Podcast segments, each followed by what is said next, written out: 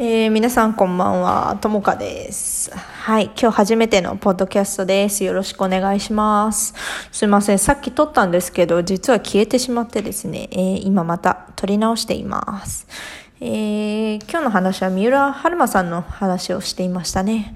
えー、3日前に入ってきたニュースですけど、あの、有名な三浦俳優さんですね、三浦春馬さんが自殺したってことでね、本当に悲しいニュースが今、日本中で広がっています。もう私も本当にね、彼の映画が好きで、もう高校生の時とかはね、友達と映画館に本当に見に行ってね、えー、いい思い出になっています。本当恋空とか、君に届けですね。はい。ということで、えー、今日のトピックですけど、ぜひ皆さんの好きな映画、好きな俳優さん一つ教えてください。待ってます。